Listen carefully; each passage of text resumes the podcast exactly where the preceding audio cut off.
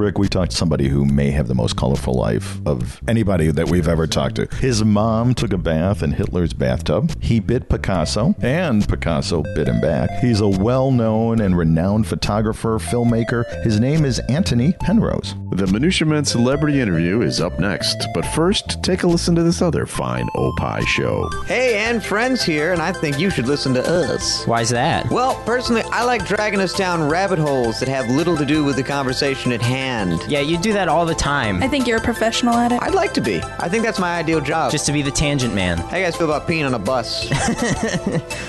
All that on And Friends, an Opie show on the Radio Misfits Podcast Network. Great Talk Radio isn't dead, it just moved to a better place. Radio Misfits? The following is a Tony Lasano podcast, an Opie show on the Radio Misfits Podcast Network. This is the Minutia Men Celebrity Interview with Rick and Dave. Uh, Dave, I'm, I'm very excited about our guest. He's, he's not only a renowned photographer, he's a filmmaker, an artist, a photo curator, an author, co founder of the Lee Miller Archives, which we'll get to in a, in a bit uh, here, just uh, in a few minutes. But please welcome to the show, Antony Penrose. Antony, how are you? I'm good, thank you. Nice to talk to you. Now, you, you began as a photographer, uh, but the world was a different place. I mean, uh, when you began, for one thing, everyone in the world is walking around with a camera in their pocket, and used the thing that was known as film, which uh, for our younger audiences uh, is something that was developed in dark rooms. Uh, you know, things have changed a bit, haven't they, since you began? Massively, yes. And I'm really thrilled to find that people still use film and, and use it to good effect. I mean, of course, convenience dictates that digital is such a marvelous medium, but yes, there's something magical, there's something marvelous about working in the darkroom and and all that happens in there. And I'm I'm not gonna I'm not gonna give up on that. So you still have a dark room in the house, and you still do uh, a lot of work on film yourself. Well, I don't get to the darkroom very often these days, I'm sad to say, and I'm really kind of out of practice with it. But I just have it more for sentimental reasons, and every now and then I get back in there and print something. There's something about that smell, right? The uh, the the chemical smell in the dark room. Because I used to uh, uh, years ago, I also uh, developed film, and it was it was just it, it kind of puts you in a in a happy place walking in the room with that smell. I love the way it comes up out of this white sheet of paper Yes. under the developer, and you rock, rock, rock, and slowly this image appears. And sometimes it's way different to what I expect, and you know, sometimes it's a disaster. But nonetheless, it's this kind of excitement that happens. I mean, I, I love digital; I use it all the time, but it doesn't have that sort of tactile and exciting quality. Yeah. Well, your your mom, Lee Miller, and we're going to talk about her quite a bit, but she actually screwed something up in a dark room and invented a whole different technique, entire uh, solarization. Right? Uh, can you tell? A little Yeah. Can you talk a little bit about that? Well, well, she she screwed up big time. She was working with an American photographer, a, a guy who's called Man Ray, and he was a surrealist. He was probably the most exciting modern photographer of his day, if not of ever. And she was his uh, his studio assistant and his model, and also his lover in Paris uh, from 1929 to 1932. And fairly early on, she was in the darkroom and she was dish developing some cut negatives, which you, you develop them flat in the dish. And you do this in total, absolutely total darkness. And you put the negatives in the dish, you've put the developer in, and you rock it to and fro. The idea being that the uh, developer goes evenly over the surface of the negative.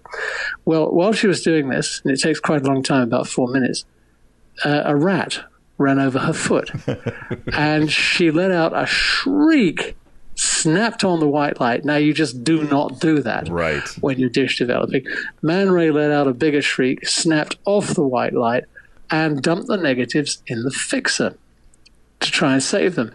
And when they looked at it, they found the most extraordinary thing had happened because the completely black areas, or the areas that would have been completely black, had reversed out to white.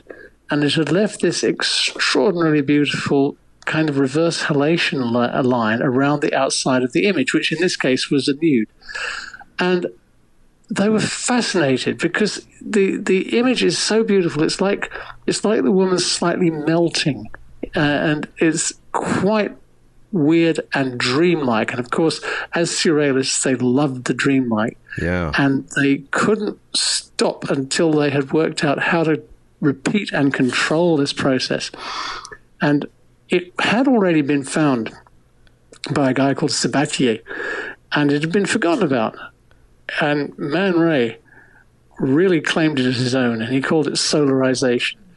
But it was just as much Lee's as it was his, and they both used the technique for, for, for many years. And in fact, Lee last used it in about 1944 to do some portraiture and some shots of underwear for Vogue magazine in London.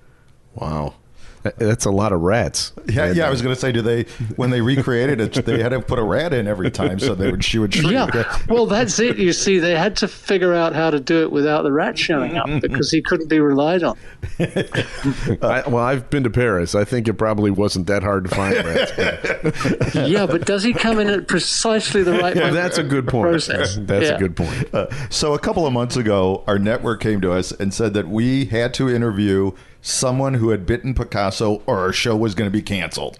And, and not only did you bite Picasso, but he actually bit you back. And you wrote a Absolutely. and you wrote a wonderful children's book about it, aptly titled "The Boy Who Bit Picasso." Can you tell us about the book and and and and yeah? Well, first of all, why did you take a chomp out of perhaps the most influential artist of the 20th century? But tell us a little bit about that time and and the book because I just I think it's extraordinary. God, I got to hear this story. Well, the book came to me by uh, uh, by the inspiration of an, a photographer who was called David Douglas Duncan, and he had a little dog, which he gave to Picasso. It was a little dachshund, and the dog was called Lump. Oh. And David and Lump were very happy, but he couldn't keep Lump, and he realized that Lump was very much in love with Picasso and Picasso with Lump, and so he left them together, and they became inseparable, and they adored each other. But one day, David told Picasso that Lump had never seen a real live rabbit, and Picasso was horrified because he realized that this amounted to a deprived childhood. so uh, he made one out of cardboard. And the thing was that the cardboard that he picked up had been the, a box that had contained some really yummy cakes. Uh oh. And so he made this little rabbit and colored it up and put it down on the floor in front of Lump. And Lump went up and he went sniff, sniff, sniff. And he thought to himself, if this is what rabbits are all about, I'm on. and he ate the cardboard rabbit. And thus he was the very first and probably the only animal that ever ate a work of art by Picasso. yeah, right, right, yeah. And David wrote a book about him, which I thought was absolutely wonderful, called Lump the Dog Who Ate a Picasso. And that gave me the idea yes, I did bite Picasso. And although I was very young, my mum wrote about it, and I, I had all the information. And so I settled down and I had lots of photographs that she had taken of Picasso to use. And so I wrote a little children's book. But I was I was stuck in a way because unlike David, I hadn't. He photographed Lump actually eating the work. Nobody photographed me biting Picasso. So, the uh, our, our designer um, went off and found uh, some a, a child, a young kid, and the child drew a wonderful picture of me biting Picasso, and that was actually just what we needed. And so the book went out, and it became a very successful book. It's now in 11 languages worldwide. Wow. That's that is, That's awesome. You know, I, coming from where you came from with uh, with your family, uh, you know, Lee Miller, your mother was a, a Vogue cover model, a renowned surrealist photographer, celebrated war correspondent. Your dad, uh, Sir Roland Penrose, was a was also an artist, poet, um, and as we talked about, uh, buddies with Picasso. And your grandfather was Irish painter James Doyle Penrose. Any That's pressure at all to go into the business Well, there? then, then my my American grandfather, who I adored, was a guy called Theodore Miller, who was uh, an engineer, and he ran the De Laval separator company works in in Poughkeepsie, New York, and and uh, and and yes, so I mean it's. Uh, it's kind of hard to live up to that. Mark, yeah. Yeah, you couldn't have been like a podiatrist or anything, right? Right, exactly. You, you had to be an artist. Dad, I'm going to be a dentist.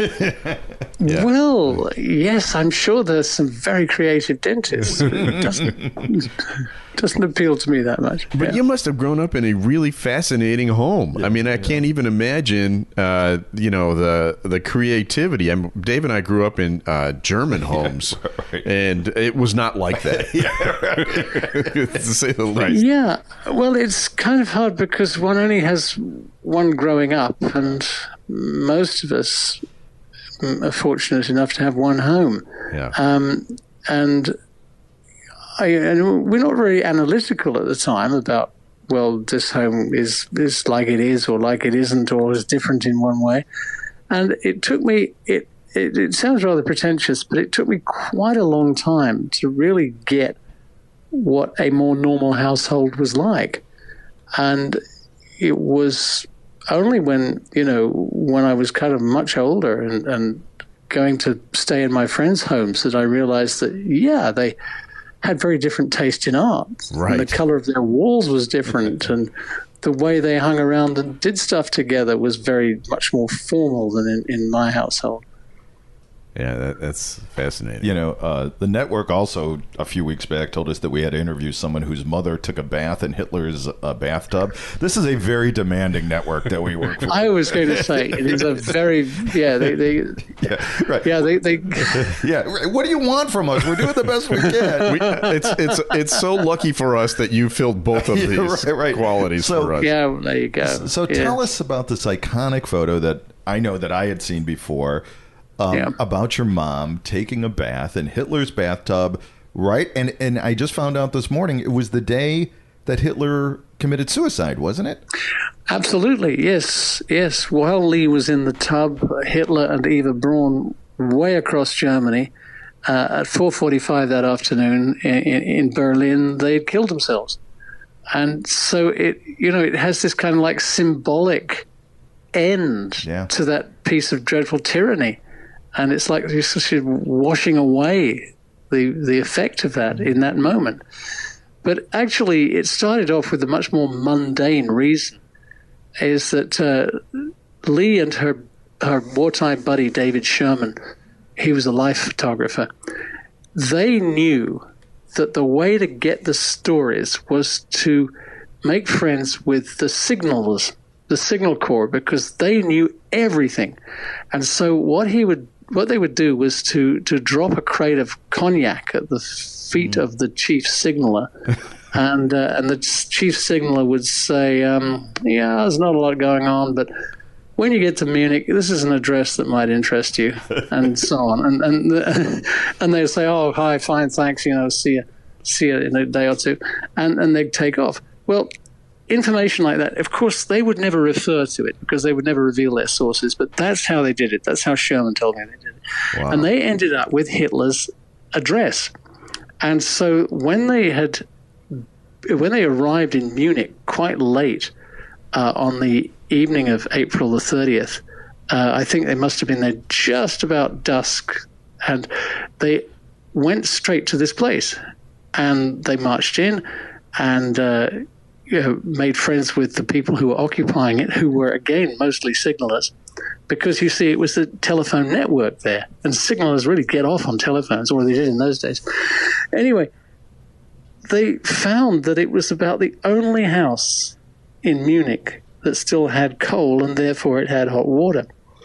And this was too much. And Scherman said to me, You know, we hadn't had our clothes off in three weeks. It was just more than we could handle, and hot water and soap and towels and a tub.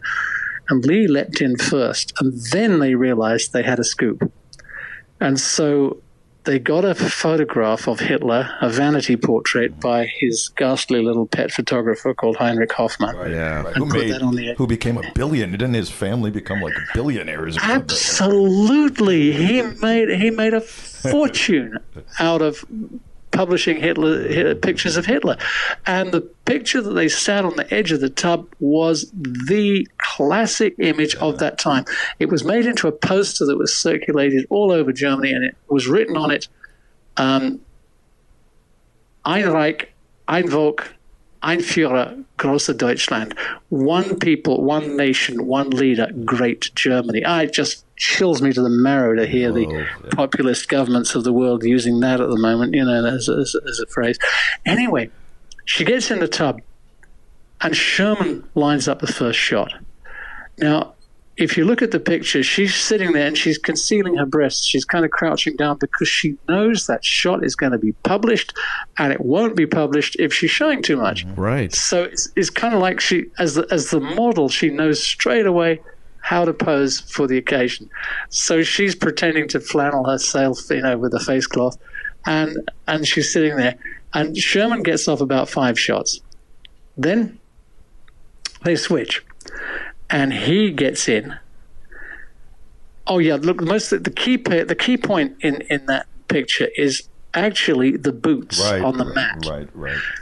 Because the morning of that day, those boots had carried Lee around Dachau concentration camp. Yeah. Oh my And- God.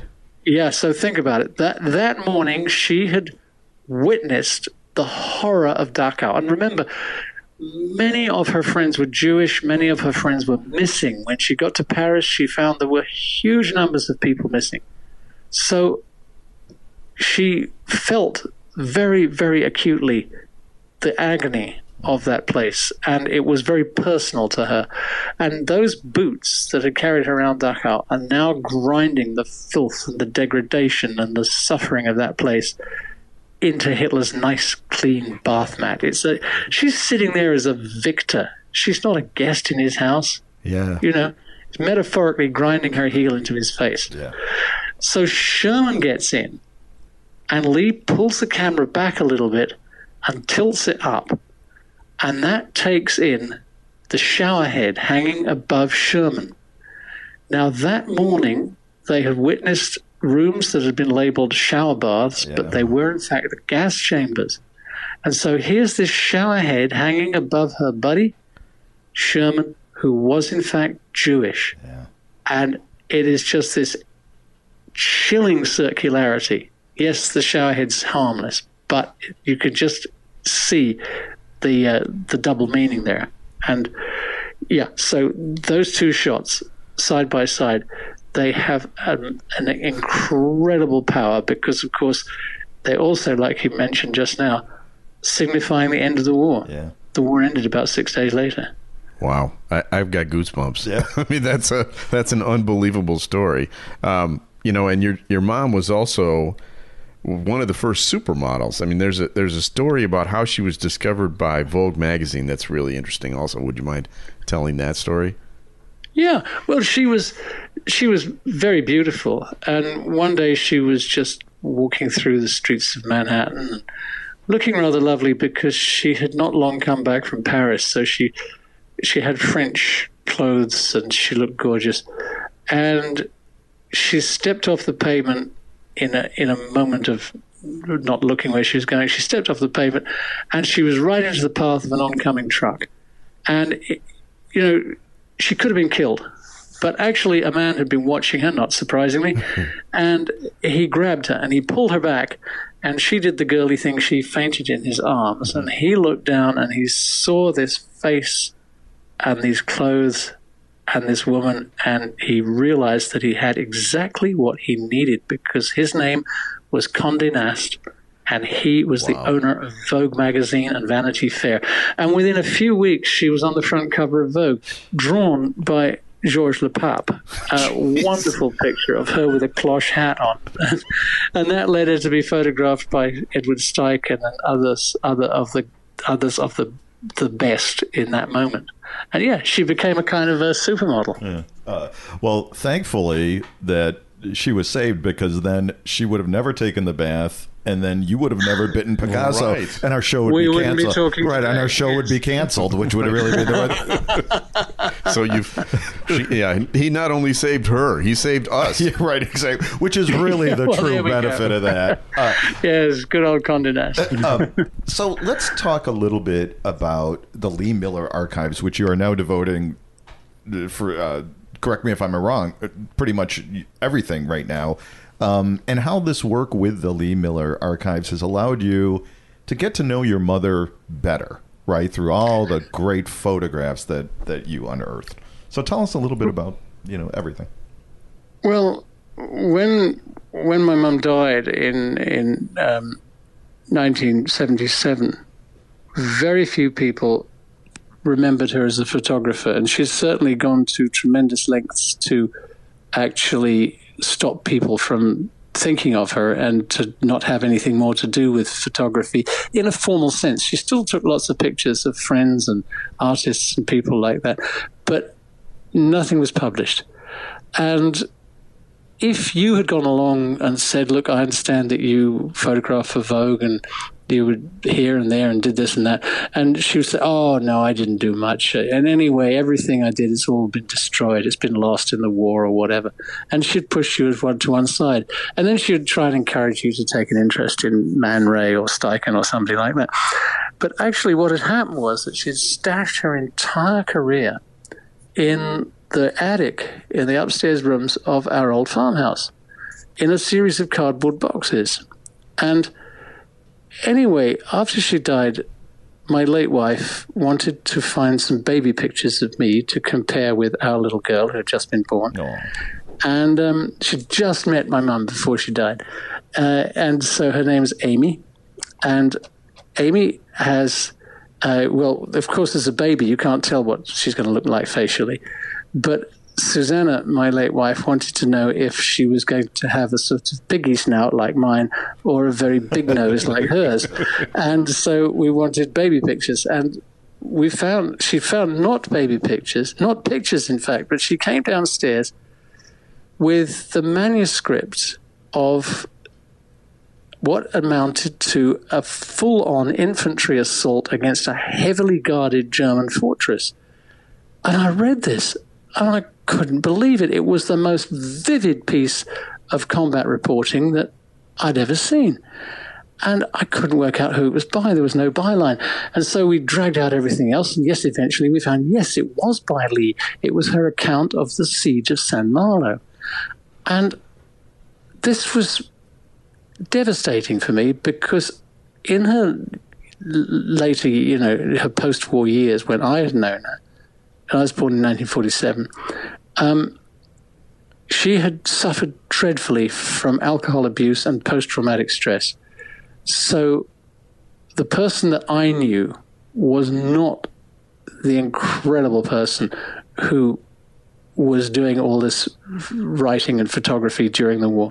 So anyway, I, I read it I read everything else, and we dragged everything out of the the attic. We turned over a room in the old farmhouse to being our first archive, and we just went through it all.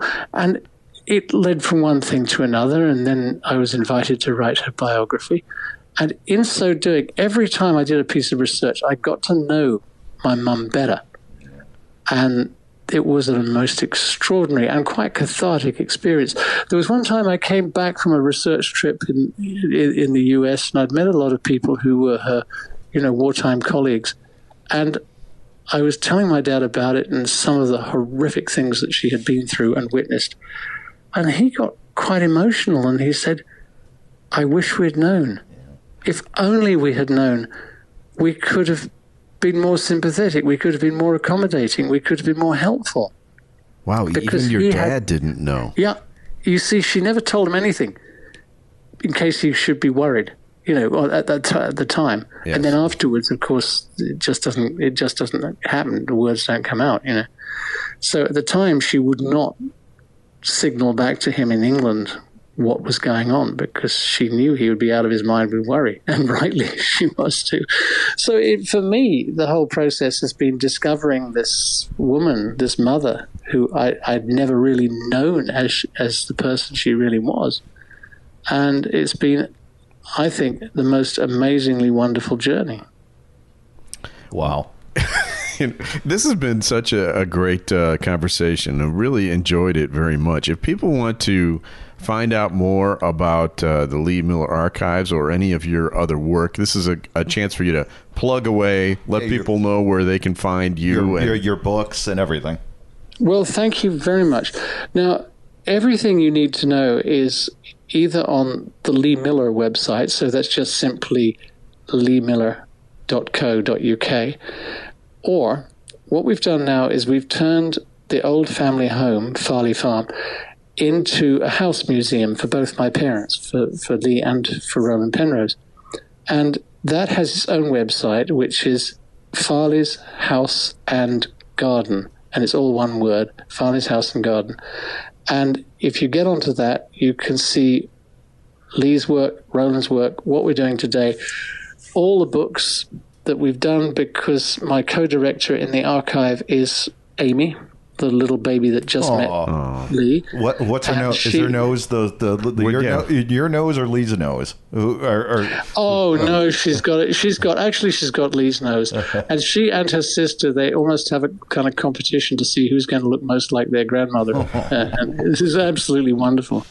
Um, so yeah, it's uh, anyway. Amy is our uh, Uh, my uh, my co-director. She's also our finance director, and she's amazing. And she's kept us right side up through all the pandemic when we've we very very nearly had to close because we we make a, we we make exhibitions, we make books, we make films for television and so on, and all of that just vanished. We had no income and eleven people on staff, uh, and so. She was the one who, who got the funding together so that we're still here now. And the house is, the house is in East Sussex, right? Yes, it's in East Sussex. It's not far from the towns of Brighton or Lewes or Eastbourne. And if you're if you're down this way, it's a beautiful piece of country to visit. And there's lots of other stuff. There's lots of small museums uh, and and it- really exciting things in this area. So if you are an art lover or a photography lover or a history person, this is a great place to come. Uh, you're neighbors with Roger Daltrey, aren't you? Yes, lots of lots of yes, him and, and, and others indeed.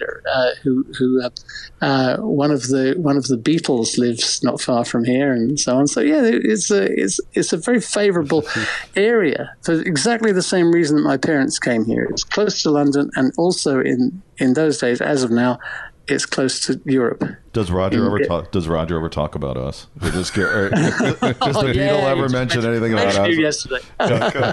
Huge fan. There's more to come with our guest on Minutia Men Celebrity Interview. Right after this, we'll be right back. a lot of anchors do that. yeah, it's a thing. Are you ready? Ah, boy. Okay, here we go. Three, two, one. Hi, I'm Howard Sudbury. And I'm Steve Baskerville. That Let's was do it good. again. What? That was good. Now we messed it all up. What's wrong? What? How? It was going good, and then it went south. No, it didn't. Well, if that went south, get see what happens now. Okay, you ready? Yeah. Hi, I'm Howard Sudbury. And I'm Steve Baskerville. Back to you on the Radio Misfits Podcast Network. Great Talk Radio isn't dead. It just moved to a better place. RadioMisfits.com. I need an agent. All right, Adam, what uh, country are you from? I am from England. What is the best soccer league in the entire world? The English Premier League. What is your day job? Director of Coaching for Illinois Youth Soccer. So, if you were, say, a fan of English Premier League and you wanted to hear the, the opinions of someone who is from England, who knows a lot of soccer, what podcast would you tell people they need to listen to? Free Kicks with Adam and Rick. And that's on the Radio Misfits Podcast Network. Free Kicks, a Tony Lasano podcast, an Opie show on the Radio Misfits Podcast Network. Great Talk Radio isn't dead. It just moved to a better place. RadioMisfits.com. We are back with more Minutia Men Celebrity Interview. Well, thank you very much, Antony. This has been a pleasure. This has been wonderful, A- just and uh, we wish you the very best. Oh, thank you so much. A pleasure to talk to you, and I hope I hope this goes well, and I hope they don't close down your your, your podcast. No, you saved you saved when, our career. When they see what they've got, they might well. do. Do you have anything else you know that we could flop out? Did you like? I don't know. Save it for next time. okay. Thanks, Antony. Thanks, Antony. Bye bye. Bye bye. Okay, bye. Well, that's it for this week's edition of the Minutia Men Celebrity Interview. Special thanks to executive producer Tony Lasano with opishows.com. Opie is hippo backwards. O P P I H shows.com. Distributed by Ed Silla, Radio Misfits. Great Talk Radio isn't dead, it's just moved to a better place. RadioMisfits.com.